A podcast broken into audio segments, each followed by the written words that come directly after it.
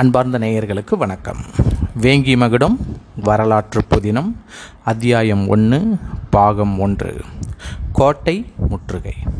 பாலாற்றின் வடமேற்கில் உள்ள வீர சோழ கோட்டை கருகே பெரியதொரு படை சூழ தொடங்கியிருந்தது. கார்த்திகை திங்கள் வளர்பிறை சந்திரனின் வெளிச்சத்தில் அந்த மாபெரும் சைன்யத்தை பார்க்கும்போது கோட்டை சில நாழிகைக்குள் தரைமட்டை தரைமட்டமாகிவிடும் போல் இருந்தது. கோட்டையின் நான்கு வாயில்களும் அடைக்கப்பட்டு சுற்றியிருந்த அகழியின் மேலிருந்த மரப்பாலங்களும் உயர்த்தப்பட்டிருந்தன. அகழியின் ஆழம் அதிகம் இருந்த போதிலும் தண்ணீர் நிரம்பியிருக்கவில்லை. ஆயிரக்கணக்கான யானைகள் ரதங்கள் கணக்கிலடங்கா குதிரைகள் காளைகள் பூட்டிய வண்டிகள் இவைகளுடன் லட்சக்கணக்கான வீரர்கள் அடங்கிய அந்த படையை ராஷ்டிரகூட மன்னன் கிருஷ்ணதேவன் வீர சோழ கோட்டையை கைப்பற்றுவதற்காக திரட்டியிருந்தான். தனது இந்த பெரிய படையை சுற்றி பார்த்த வண்ணம் வந்து கொண்டிருந்தான் கிருஷ்ணதேவன். அவனுடன் தளபதிகள் மெய்க்காப்பாளர்கள் தீவர்த்தி ஏந்துவோர் அடங்கிய ஒரு குழுவும் வந்து கொண்டிருந்தது. மன்னன் கிருஷ்ணதேவன் முகத்தில் பெருமிதம் தவழ்ந்து கொண்டிருந்தது. எதிரே சற்று தூரத்தில் தெரிந்த கோட்டையின் விஸ்தீரணத்தை தன் கண்களால் அளந்து முழு திருப்தி அடைந்தவனாய் அருகே இருந்த தளபதி கம்பராயனை அழைத்தான். கோட்டைக்குள் எதிரியின் படை வீரர்கள் எவ்வளவு பேர் இருப்பார்கள் என்ற விவரம் தெரியுமா உங்களுக்கு? என்றான் என்றான் கிருஷ்ணதேவன்.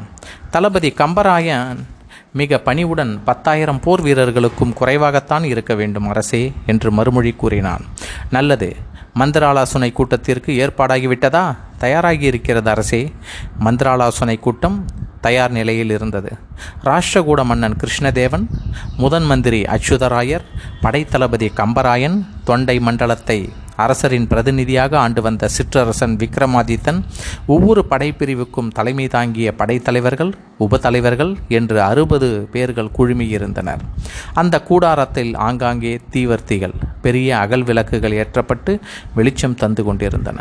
தீவர்த்திகளாலும் விளக்குகளாலும் எழுந்த பெரும் புகைகள் வெளியேற கூடாரத்தில் சாளரங்குகளும் அமைக்கப்பட்டிருந்தன கிருஷ்ணதேவன் சபையில் கூடியிருந்தவர்களை கண்ணோட்டமாக பார்த்துவிட்டு முதன் மந்திரி அச்சுதராயரிடம் கண்களால் சைகை காட்டினான். முதன் மந்திரி அச்சுதராயர் சபையோரை பார்த்து சொன்னார் வீரர்களே இந்த படையெடுப்பும் முற்றுகையும் மிகவும் ரகசியமாக யாருக்கும் தெரியப்படுத்தாமல் திட்டமிடப்பட்டிருந்தது. நமது மன்னருக்கும் சேனாதிபதி கம்பராயருக்கும் மட்டுமே தெரிந்த ரகசியம். ஏன் நமது தொண்டை மண்டலத்து அரசராக இருந்த விக்ரமாதித்தருக்கு கூட இதை பற்றி தெரிவிக்கவில்லை? இரண்டு நாட்களுக்கு முன்தான் தெரியப்படுத்தி நமது படையில் கலந்து கொள்ளச் செய்தோம். இந்த படையெடுப்பின் காரணம் உங்கள் அனைவருக்கும் நன்றாக தெரிந்திருக்கும். இருந்தாலும் நான் மறுபடியும் உங்களுக்கு ஞாபகப்படுத்துகிறேன். சுமார் ஐம்பது ஆண்டுகளுக்கும் மேலாக தொண்டை மண்டலத்தையும் திருமுனைப்பாடி நாட்டையும் தமது ராஷ்டிரகூட அரசுக்கு உட்படுத்தி ஆட்சி செய்து கொண்டிருந்தோம். நமது ஆட்சியில் மக்கள் எவ்வித கவலையில் இல்லாமலும் அஞ்சாமலும் அக்கம் பக்கத்து நாடுகளின் தொந்தரவு இல்லாமலும் நிம்மதியாக வாழ்ந்து வந்தனர். ஆனால் எட்டு ஆண்டுகளுக்கு முன்னால் மக்களுக்கு ஒரு பேரிடி காத்திருந்தது. தஞ்சை மன்னன் சுந்தர சோழனுடைய மூத்த புதல்வன் ஆதித்த கரிகாலன் திடீரென்று எந்தவித முன்னறிவிப்பும் இல்லாமல் தொண்டை நாட்டில் நம் மீது படை நம் படை மீது தாக்குதல் நடத்தினான். அந்த தாக்குதலும் அதனால் நிகழ்ந்த சோகங்களும் நம் நெஞ்சத்தை விட்டு எந்த காலத்திலும் அழியாது. ஆதித்த கரிகாலன் மிகவும் மூர்க்கத்தனமாக தாக்குதலை மேற்கொண்டான். நமது வீரர்களை வாழை மரங்களை வெட்டி சாய்ப்பது போல் வெட்டி வீழ்த்தினான். அவனது படை வீரர்கள் கட்டவிழ்த்த காளைகள் போல் சீறி பாய்ந்தனர். அவர்கள் மிதித்த மண்ணெல்லாம் சுடுகாடாயின. எங்கு பார்த்தாலும் மரண ஓலங்கள் குடிசைகள் இருப்பிடங்கள் தீக்கிரையாயின. குழந்தைகளும் முதியவர்களும் பெண்களும் ஓடி ஒளிந்தனர். தொண்டை நாடே பிணக்காடானது. அவர்கள் செய்த இந்த அட்டூழியங்களுக்கு பழிக்கு பழி வாங்க நமது எல்லோருடைய உள்ளங்களும் துடித்தன.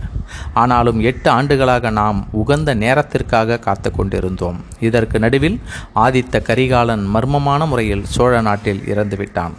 ஆதித்த கரிகால சோழன் எப்படி யாரால் இறந்தான் என்று தெரியுமா? என்று கேட்டான் ஒரு படைத்தலைவன். அது எப்படி நேர்ந்தது என்று தெரியவில்லை. அவன் உடன் பிறந்தானுக்கும் உறவினர்களுக்கும் தெரிந்திருக்குமா? என்று தெரியவில்லை.